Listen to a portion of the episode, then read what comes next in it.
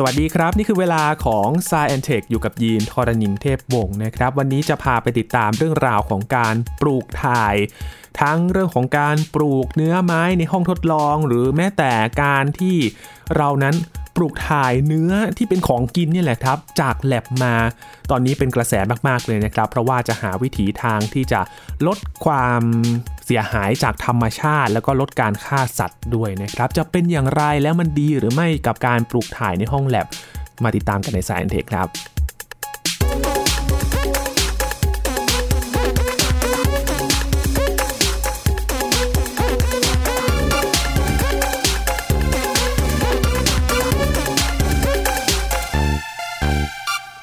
เป็นอีกกระแสที่มาแรงในยุคหลังๆนี้นะครับกับการที่นำเนื้อสัตว์ไปปลูกถ่ายในห้องแลบนะครับ เพราะว่าต้องการที่จะลดการฆ่าสัตว์ ไม่อยากจะทำให้สร้างมลพิษในสิ่งแวดล้อม นอกจากการที่มีการปลูกเนื้อในห้องแลบแล้วนะครับ ก็ยังมีการปลูกวัสดุที่เป็นไม้ครับในห้องทดลองด้วยครับ เพื่อที่จะมาแทนการที่เราจะไปตัดไม้ทำลายป่า ซึ่งก็เป็นอีกเรื่องหนึ่งที่เป็นกระแสอยู่ในตอนนี้เลยนะครับ เพราะว่าก็มีการเปิดเผยออกมาว่า การที่นักวิจัยเนี่ยปลูกถ่ายเนื้อไม้ในห้องทดลองก็ได้ผลดีทีเดียวครับ ทั้งสองเรื่องเป็นยังไงกันบ้างวันนี้ มาติดตามความคืบหน้าอัปเดตกันกับอาจารย์พงศกรสายเพชรนะครับ สวัสดีครับอาจารย์ครับ สวัสดีครับคุณยีนครับ สวัสดีครับท่านผู้ฟังครับ ถ้ามันปลูกถ่ายได้จริง ๆ มันก็น่าจะดีใช่ไหมครับอาจารย์ ก็เราก็สามารถจะควบคุมสิ่งต่างๆได้นะคคือหลักการคือเรามีสิ่งมีชีวิตประเภทต่างๆทั้งสัตว์และพืชเนี่ยแล้วถ้าเกิดเราใช้สิ่งมีชีวิตเหล่านี้ในชีวิตของเราด้วยใช่ไหมเป็นอาหารหมั่งเป็นอุปกรณ์ก่อสร้างไปอะไรต่างๆ แล้วก็ปรากฏว่าวิธีที่เราปลูกและเลี้ยงสัตว์และพืชเนี่ยก็ใช้ทรัพยากรธรรมชาติเยอะนะยกตัวอย่างเช่น แค่เราเลี้ยงสัตว์เพื่อเป็นอาหารของเราเนี่ยมันปลดปล่อย คาร์บอนไดออกไซด์ไปในบรรยากาศ ซึ่งทำให้เกิดอากาศแปรปรวน climate change เนี่ยปรากฏว่าคิดเป็นเปอร์เซ็นต์เนี่ยมันเยอะมากกว่าพวกการขนส่งอะไรต่างๆ ที่ดูเหมือนว่ามีการเผาไหม้น้ำมันเผาอะไรเยอะๆเนี่ยใช่ไหมดูเหมือนว่ามันจะสร้างคาร์บอนไดออกไซด์เยอะจากการขนส่งใช่ไหมแต่จริง ๆ แล้วมันแพ้อุตสาหกรรมปศุสัตว์เลี้ยงสัตว์นะเพราะฉะนั้นก็ถ้าเกิดเราจะพยายาม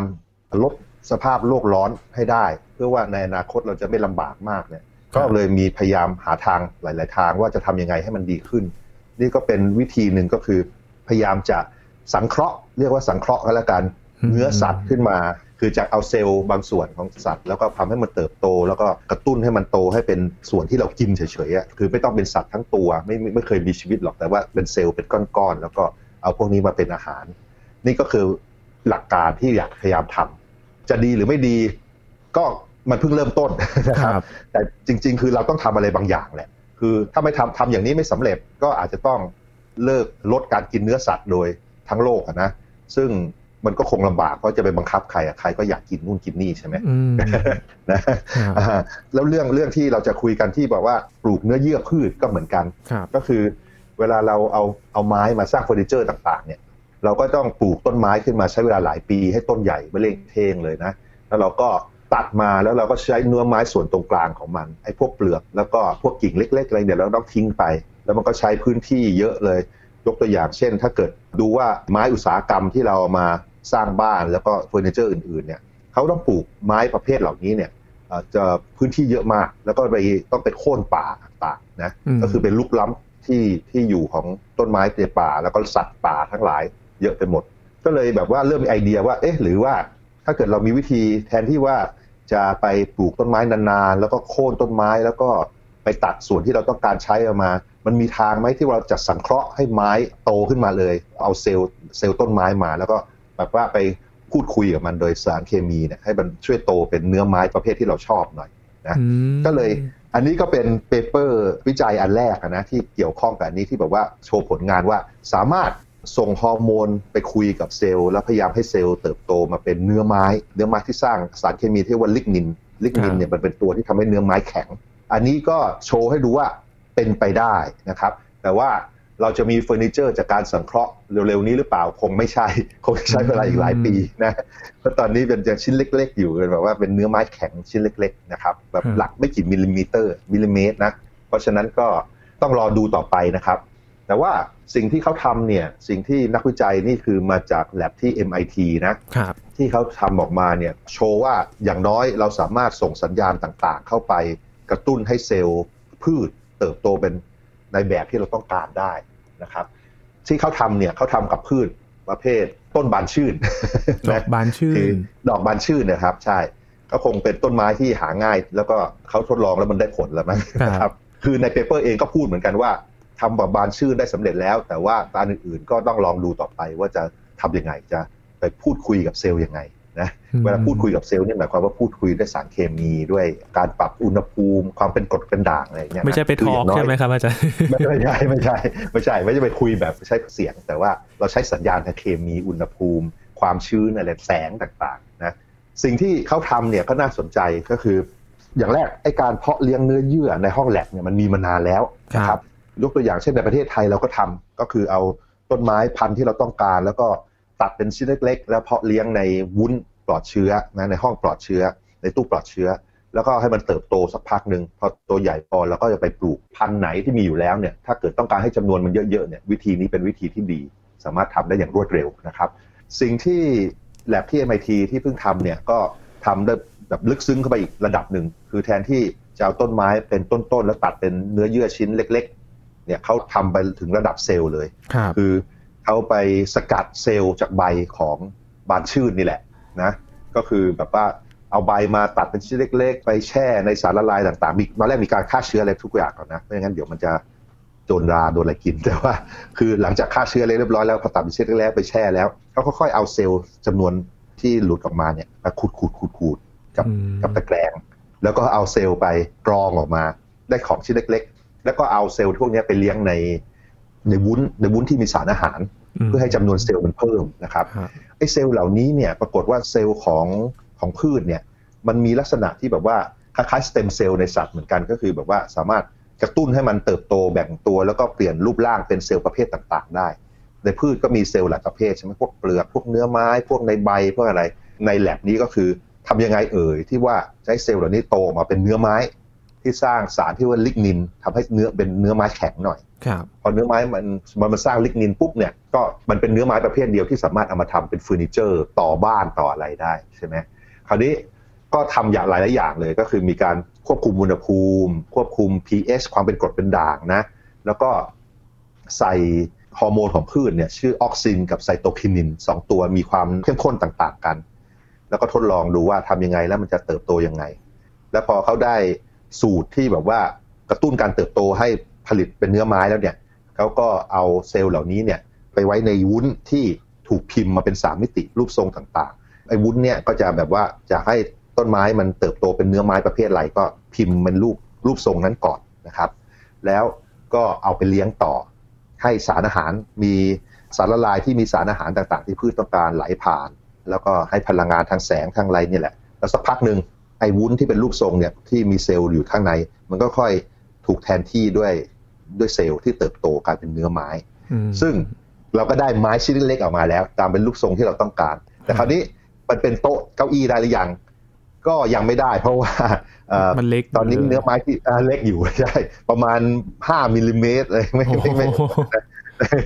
แต่ว่ามันก็เป็นเป็นขั้นตอนแรกนะครับอก็ต้องพยายามทำต่อไป ก็แสดงว่ามันโชว์ได้แล้วว่าอย่างน้อยเป็นไปได้ อะไรบางอย่างเป็นไปได้ คราวนี้พอ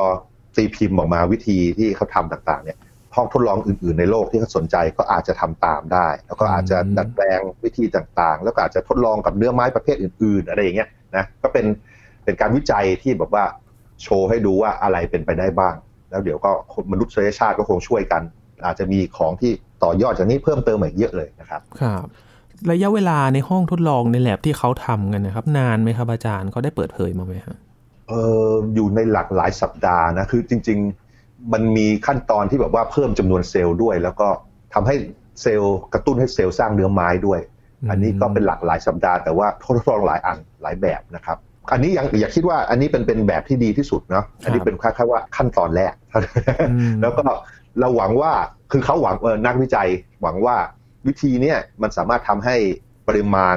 ไม้ที่ผลิตเนี่ยมันเพิ่มขึ้นได้เยอะๆ ซึ่งดูไปแล้วก็ไม่น่าจะเร็วกว่า 10 ปีอะไรนะ ก็ต้องทำต่อไป การวิจัยพวกนี้บางทีบางคนเขาก็บอกว่าเป็นวิจัยอะไรเนี่ยวิจัยขึ้นหิ่งหรือเปล่าอะไรต่างๆ แต่แต่ว่าอันนี้มันเป็นของสำคัญไงมันโชว์ว่าอะไรเป็นไปได้บ้าง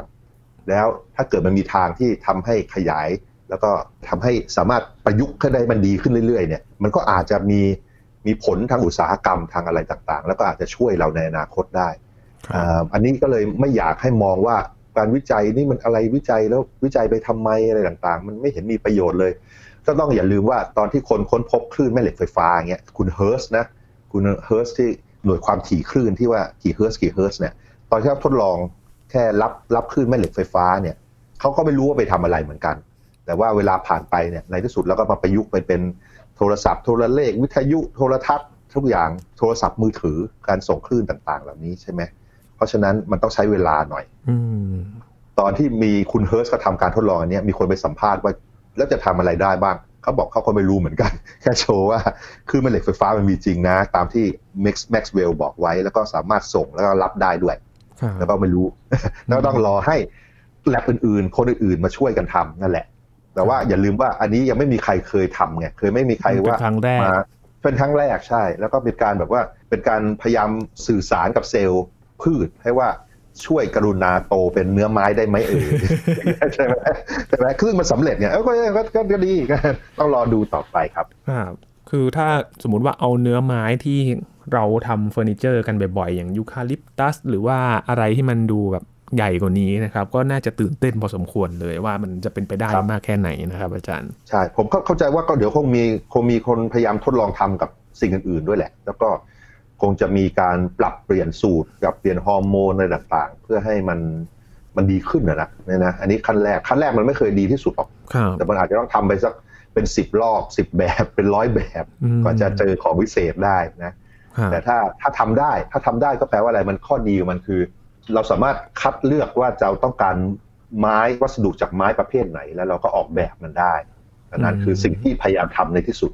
นะแล้วก็จะได้ไม่ต้องไปโค่นป่าดงดิบอะไรต่างๆ ถ้าเกิดทำได้ นี่ก็เป็นระยะยาวหน่อย ต้องรอดูต่อไปครับ ก็รอดูว่ามันจะเป็นยังไงนะครับ ก็อยากจะให้ทำชิ้นใหญ่ๆได้เร็วๆเหมือนกัน จริงๆพอดูขั้นตอนนี้ก็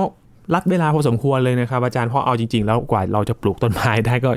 เป็นสิบปีหลายสิบปีเลยกว่าจะได้ไม้ที่มันแบบโอเคที่จะไปทำเฟอร์นิเจอร์นะฮะใช่ครับก็นั่นแหละครับ ก็มันก็ลดเวลาลดพื้นที่นะลองดูนะแต่ว่าน่าจะถูกใจคนที่ อนุรักษ์สิ่งแวดล้อมนะครับ เพราะว่าน่าจะเป็นอีกทางเลือกหนึ่งในการที่เราจะลดการตัดไม้ทำลายป่า เพราะหลาย ๆ คนก็ไม่อยากจะให้พื้นที่สีเขียวมันหายไปแหละ ถ้าวิธีการนี้มันใช้ได้ผลจริง ๆ ก็จะเป็นทางเลือกหนึ่งที่เราสามารถสร้างเฟอร์นิเจอร์ หรือว่าวัสดุต่างๆ ที่ใช้ไม้โดยที่จะไม่ต้องไปตัดต้นไม้ทิ้งนะครับ ใช่ครับทีนี้จากเรื่องของวัสดุที่มันเป็นของใช้ครับ อีกเรื่องหนึ่งที่สำคัญนะครับ กองทัพต้องเดินด้วยท้องแล้วก็มาดำรงชีวิตนะครับอาจารย์ เรื่องของการปลูก เนื้อเนื้อที่มันเป็นของกินเนี่ยแหละครับ อาจารย์ครับจริง ๆ มันเรื่องนี้เนี่ยเราได้ยินมาก่อนเรื่องของไม้อีกนะครับแล้วก็มีหลายแลบก็ทำประสบความสำเร็จบางที่เนี่ยอย่างสหรัฐอเมริกาเขาก็เริ่มที่จะใช้กันแล้วครับ อาจารย์ หลักการการปลูกเนื้อเนี่ยมันเป็นยังไงบ้างครับ หลักการก็คือเอาเซลล์เซลล์จากสัตว์เนี่ยนะเข้ามาแล้วก็พยายามเพิ่มจำนวนขึ้นมัน เอาให้มันเยอะขึ้นเรื่อยๆเรื่อยๆแล้วก็ถ้ามันเยอะพอมันก็กลายเป็นก้อนเนื้อที่เราเอามากินได้นะ สิ่งที่พยายามที่เขาพยายามทำกันมีหลายสิบบริษัททำกันอยู่ในโลกนี้นะแล้วก็เริ่มเข้าตลาดเริ่มขาย ปรากฏว่าเริ่มมีประเทศแรกในโลกก็คือสิงคโปร์อะเพิ่งอนุญาตหลังจากทดสอบมาสองปีว่าให้สามารถขายเนื้อไก่สังเคราะห์ได้ในสิงคโปร์นะก็จะทำเป็นแบบพวกนักเก็ตพวกไก่ทอดนะสิ่งที่พยายามทำก็คือการเลี้ยงสัตว์ทั้งหลายเนี่ยมันใช้ทรัพยากรทั้งน้ำทั้งพื้นที่ ปล่อยก๊าซเรือนกระจกมามหาศาลเลยนะ ปล่อยออกมาเท่ากับระบบคมนาคมโดยรวมทั้งหมด ถ้าเกิดเราสามารถสร้างเนื้อโดยตรง โดยไม่ต้องไม่ต้องเลี้ยงสัตว์แล้วก็ปลูกพืชเพื่อมาเลี้ยงสัตว์เหล่านี้เนี่ย น่าจะลดทรัพยากรที่ต้องใช้เนี่ยสักสิบเท่าได้ แล้วก็หวังว่า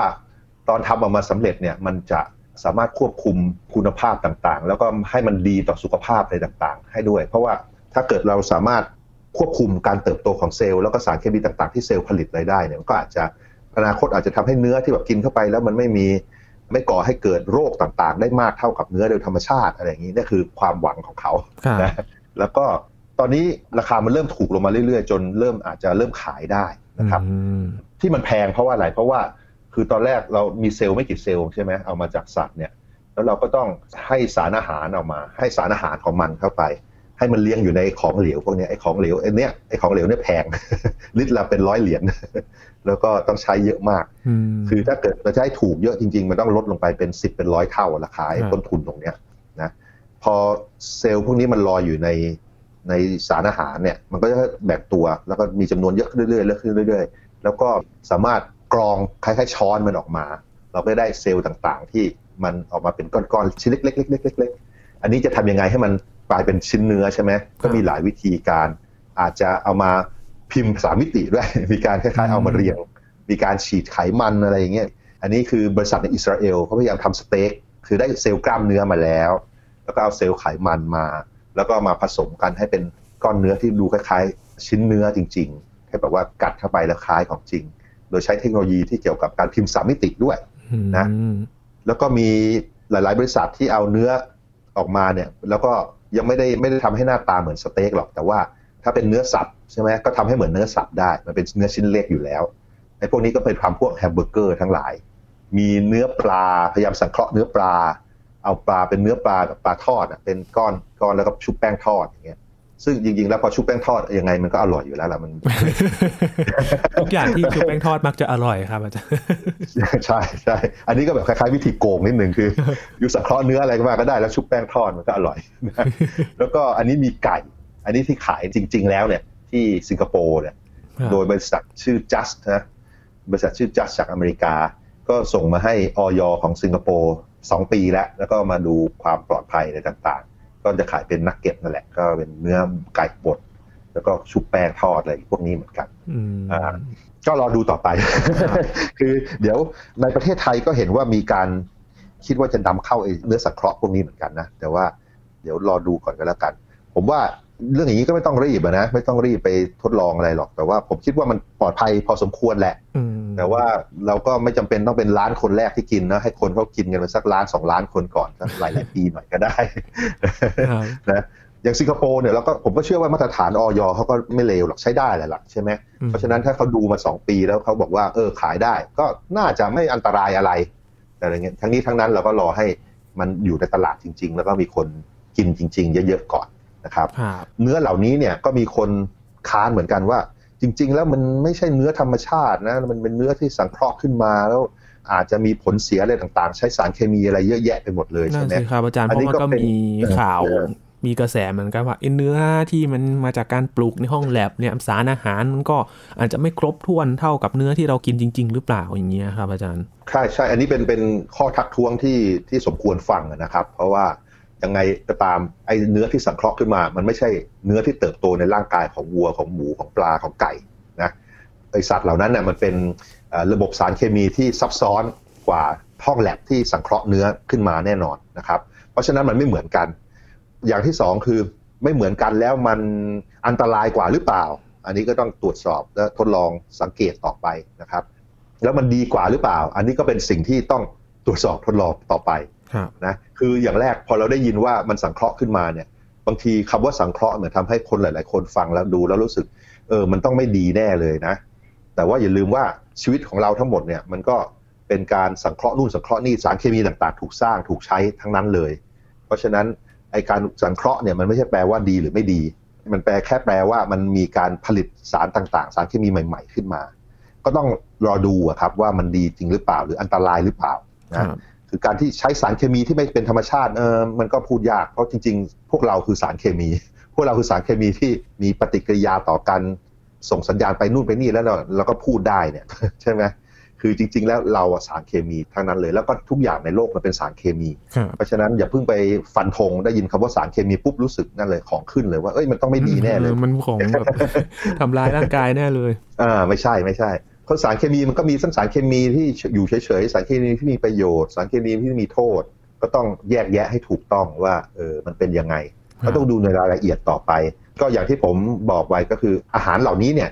เราไม่ต้องรีบลองก็ได้แต่ให้คนลองคนเยอะๆลองหน่อยดูดู แล้วก็มันมีผลเสียอะไรหรือเปล่า ในความคิดของผมคือมันไม่น่ามีผลเสียอะไรมาก แล้วก็ไม่น่ามีโทษอะไรมาก แต่ว่าของอย่างเงี้ยมันไม่ไม่ใช่อยู่ที่ความเชื่อ มันอยู่ที่หลักฐานที่มายืนยันว่ามัน มันมีผลเสียหรือเปล่า ก็คือต้องลองดูว่าให้คนกินคนใช้ไปสักพักหนึ่งเราพบอาการอะไรประหลาดประหลาดหรือเปล่าโรคประหลาดประหลาดหรือเปล่า ก็เข้าใจว่าเนื่องจากมันมีการแข่งขันเยอะมากแบบเป็นหลายสิบบริษัท แล้วก็บริษัทก็ได้เงินทุนมหาศาลมีคนเก่งๆเยอะแยะเลยเนี่ย เพราะฉะนั้นไอการแข่งขันเนี่ยมันจะทำให้เกิดของที่คุณภาพมันดีขึ้นเรื่อยๆ แล้วก็น่าจะปลอดภัยขึ้นเรื่อยๆด้วยเหมือนกัน เพราะฉะนั้นเราก็ต้องรอให้ คนเก่งๆ คนฉลาดแล้วก็ทีมเก่งๆ ทั้งหลายเนี่ยแข่งขันกันอย่างเต็มที่เลย เพื่อให้ได้ของดีๆ ราคาถูกให้เราในที่สุดครับ อืมครับ พอดูจากเรื่องของการปลูกไม้แล้วก็การปลูกเนื้อในแลบเนี่ยครับ อาจารย์หลังๆมาเนี่ยมนุษย์เนี่ยพยายามที่จะทำวิธีที่มันจะลัดมากขึ้นนะครับ เหมือนกับเป็นการฝืนธรรมชาติ มันจะส่งผลอย่างไรบ้างครับ ในอนาคตถ้าเราใช้วิธีการนี้กันมากขึ้นนะครับ อาจารย์ จริงๆเนี่ยเราฝืนธรรมชาติมาตั้งแต่เราเริ่มทำเกษตรกรรมแล้วเนาะคือคือจริงๆเนี่ยไอ้พืชต่างๆที่เรากินเนี่ย พวกข้าวพวกอะไรต่างๆ ที่เราต้องปลูกเนี่ย จริง ๆ เนี่ยมันในธรรมชาติมันมันกระจัดกระจายมากนะ แล้วก็ได้ผลตอบแทนต่ำมาก มันเป็นหญ้าไปใช่ไหมแล้วเมื่อสักเป็นหลักหมื่นปีที่แล้วเนี่ยคล้ายๆว่าบรรพบุรุษเรารู้จักที่จะเอาพืชเหล่านี้มาเพาะปลูกเป็นฟาร์มเป็นอะไรแล้วก็ ทำให้จำนวนคนสามารถเพิ่มเติมได้เยอะแยะมหาศาลเลยนั่นแหละก็หมื่นปีต่อมาก็เกิดผลกระทบเห็นไหมเพราะว่าเมื่อก่อนคนอาจจะมีแค่ล้านคนใช่ไหมเดี๋ยวนี้มันมีเกือบเกือบแปดพันล้านคนแล้วก็แล้วเราก็ลุกป่าเต็มไปหมดเลยป่าหายไปหายไปหายไปสัตว์ป่าก็ศูนย์พันศูนย์พันศูนย์พันอันนี้คือผลกระทบจากการที่เราเริ่มทำเกษตรกรรมครับ คราวนี้เราต้องมานั่งฟื้นธรรมชาติอีกครั้งหนึ่งหรือว่ามันมีวิธีทำเกษตรกรรมต่าง ๆ ที่มันดีกว่านี้หรือเปล่าใช่ไหมอันนี้ก็เป็นให้ให้มองว่ามันเป็นทางที่แบบว่าเราต้องหาทางเอาตัวรอดสำหรับพวกสปีชีส์เราแล้วก็สิ่งมีชีวิตอื่น ๆ บนโลกด้วยกันแล้วกัน คือถ้าเกิดทำด้วยวิธีเดิมไปเรื่อย ๆ มันไม่น่าจะดีเท่าไหร่ ก็มันบุกลุกและทำลายสมดุลธรรมชาติมากขึ้นเรื่อยๆนะด้วยความรู้และเทคโนโลยีที่สะสม มันก็ต้องหาวิธีที่ดีขึ้นเรื่อยๆอะอันนี้อย่าไปมองว่ามันเป็น ถ้าเราเคยทำอะไรมานานแล้วก็ควรทำต่อไป ก็ดีคือถ้าเกิดสิ่งอะไรที่มันได้ผลเราใช้ได้มานานแล้ว ถ้าเกิดมันดีแล้วก็ไม่เปิดผลเสียอะไรก็ทำต่อไปถูกต้อง แต่ว่าเกษตรกรรมการประสูติสัตว์ทั้งหลายที่เราทำตอนเนี้ยมันโชว์ให้เห็นว่ามันมีผลเสียเยอะเหมือนกัน ก็เลยต้องเป็นออกแบบวิธีที่มันดีขึ้นมีไหมอะไรเงี้ยทีนี้ก็เป็นหนึ่งในวิธีที่พยายามทำกันอยู่นะครับ ตลกมากคือที่ผมเคยเคยมีคนฉลาดเคยเขียนไว้ ผมไปอ่านมาคือบอก ที่เราคิดว่าเนี่ยเราปลูกพืชปลูกอะไรต่างๆ เนี่ยเราเป็นพวกที่ไปควบคุมมันนะคือควบคุมพันธุ์ข้าว ควบคุมพันธุ์พันธุ์ข้าวโพดพืชทั้งต่างที่เราใช้เนี่ย จริง ๆ แล้วมองอีกทางหนึ่งคือ ไอ้พืชทั้งหลายเนี่ยมันจ้างเราให้ต่อสู้กับศัตรูของมันคือพวกป่า แล้วก็ให้ค่าจ้างเป็นอาหารเรา มองอีกทางเป็นแบบนั้น เออ ก็ใช่แล้วจริง ๆ เป็นแบบนั้นเหมือนกัน นี่แหละ ก็เออ มันจะมีทางไหนไหมที่แบบเออเราก็อยู่ได้แล้วก็พันธุ์พืชพันธุ์สัตว์ทั้งหลายในโลกมันก็อยู่ได้ ไม่งั้นเดี๋ยวเราจะไปเบียดเบียนจนป่าเกลี้ยงเลยเงี้ยก็ไม่ไหวเหมือนกัน และที่สำคัญตอนนี้วิธีเกษตรกรรมต่างๆ ที่เราทำมันปล่อยก๊าซคาร์บอนไดออกไซด์ไปในบรรยากาศเยอะมาก แล้วก๊าซคาร์บอนไดออกไซด์นั้นเนี่ยมันจะทำให้เราลำบากมากขึ้นเรื่อยๆ ซึ่งตอนนี้ก็อากาศแปรปรวนคล้าย climate change มาพบมาเป็นสิบปีแล้วมันทึ่งสิบปีหลังนี่มันแรงขึ้นเรื่อยๆใช่ไหมแล้วทุกปีเนี่ยมันจะแรงกว่าปีที่แล้วขึ้นเรื่อยๆถ้าเกิดเราทำยี่รอต่อไปสามสิบปีห้าสิบปีเนี่ยมันอาจจะชีวิตมันอาจจะอยู่แบบนี้ไม่ได้นะเพราะปลูกแบบนี้ไม่ได้ เพราะฉะนั้นมันก็เลยต้องหาทางบรรเทาและชะลอสิ่งต่างๆ เหล่านี้ นั่นแหละก็ต้องค่อยๆคคิด ค่อยๆ ทดลอง ค่อย ๆ ผลิตนู่นผลิตนี่ด้วยวิธีใหม่ ก็หวังว่าจะสำเร็จกันนะนะโดยไม่มีผลเสียผลกระทบที่แย่กว่าเดิมนะครับเป็นเหมือนวิธีการเอาตัวรอดของมนุษย์ด้วยแหละ ว่าจะหาวิธีอะไรที่มันจะทำให้เราอยู่ได้นานมากขึ้นกว่าเดิมนะครับ เพราะว่าปัญหาการเปลี่ยนแปลงสภาพภูมิอากาศโลกร้อนต่างๆ เนี่ย ตอนนี้มนุษย์ก็พยายามหาหลายวิธีนะครับ แล้ววิธีที่เราคุยกันตอนนี้เนี่ยมัน มันจะช่วยได้มากแค่ไหน ก็ต้องดูกันต่อไปใช่ไหมครับอาจารย์ เพราะว่าเราก็ยังไม่ได้ใช้วิธีนี้เป็นวิธีทางเลือกหลักๆ ในการที่จะมาใช้นะครับอาจารย์ ใช่ครับมันยังไม่ใช่วิธีหลักนะครับ ก็เป็นวิธีหนึ่ง แล้วก็ถ้ามันสำเร็จอย่างดีมากๆ ราคาถูกขึ้นมา แล้วก็ในที่สุดอาหารที่เนื้อหรือพืชต่างๆ ที่สังเคราะห์ขึ้นมาในแลบมันถูกกว่าการทำปศุสัตว์และการเกษตรกรรมแบบเดิมเนี่ย ในที่สุดคนก็จะใช้แบบนั้นมากขึ้นเรื่อยๆก็อาจจะลดโลกร้อนแบบนั้นได้นะแล้ววิธีอื่นก็มีเยอะแยะนะ เช่น มีการสนับสนุนว่าให้เอาโปรตีนจากพวกแมลงอะไรอย่างเงี้ยก็เป็นอุตสาหกรรมที่ดูเหมือนจะเติบโตในที่สุด เพราะว่ามีการเอาแมลงต่างๆ มาไปสกัดเป็นแป้งเป็นผงโปรตีน ก็เป็นแหล่งโปรตีนแทนที่แบบว่า ไม่ต้องทำปศุสัตว์ที่ปล่อยคาร์บอนไดออกไซด์เยอะก็ลดลงมาทำเป็นฟาร์มแมลงฟาร์มอะไรอย่างนี้ ก็เป็นอีกทางหนึ่งก็รอดูต่อไปว่าทางไหนมันจะได้ผล ก็ลองรอดูว่ามนุษย์จะเลือกแบบไหนเลือกอาหารต่างๆ จากไหนแหล่งไหนนะครับฟาร์มจิ้งหรีดนี้ยอดฮิตเลยนะครับ บ้านเรานี่กำลังเหมือนเป็นทางสร้างอาชีพอีกอันหนึ่งนะครับเพราะว่าแหล่งโปรตีนบ้านเรานี่กินกันอยู่แล้ว ใช่ใช่ใช่อันนี้ก็ดีครับก็ต้องสนับสนุนครับทีนี้ก็ต้องรอคำตอบจากผู้ที่กำลังพัฒนาอยู่ในขณะนี้นะครับ นักวิจัยต่างๆคำถามก็คือว่าเอมันจะทำได้จริงหรือไม่ แล้ว อย่างทำไม้เนี่ยมันจะได้เป็นชิ้นเป็นอันชิ้นใหญ่เมื่อไหร่สำหรับการปลูกอาหารเนี่ยมันจะปลอดภัยหรือไม่มีหลายคำถามที่รออยู่ตอนนี้นะครับ ก็กำลังหาคำตอบกันต่อไป รอกันต่อไปนะครับ ใช้เวลาพัฒนากันสักหน่อย ก็จะได้คำตอบ แล้วก็เป็นอีกทางเลือกหนึ่ง ถ้ามันได้ผลจริง ๆ นะครับ วันนี้ขอบคุณอาจารย์พงศกรมากๆเลยนะครับ ยินดีครับ สวัสดีครับ ครับ นี่คือ Science Tech ครับ คุณผู้ฟังติดตามรายการก็ได้ที่ www.thaipbspodcast.com นะครับ รวมถึงพอดแคสต์ช่องทางต่างๆ ที่คุณกำลังรับฟังอยู่ครับ อัปเดตเรื่องราววิทยาศาสตร์เทคโนโลยี และนวัตกรรมกับเราได้ที่นี่ทุกๆ สัปดาห์นะครับ ช่วงนี้ยีนทรณินเทพวงศ์พร้อมกับอาจารย์พงศกรสายเพชรลาไปก่อนนะครับ สวัสดีครับ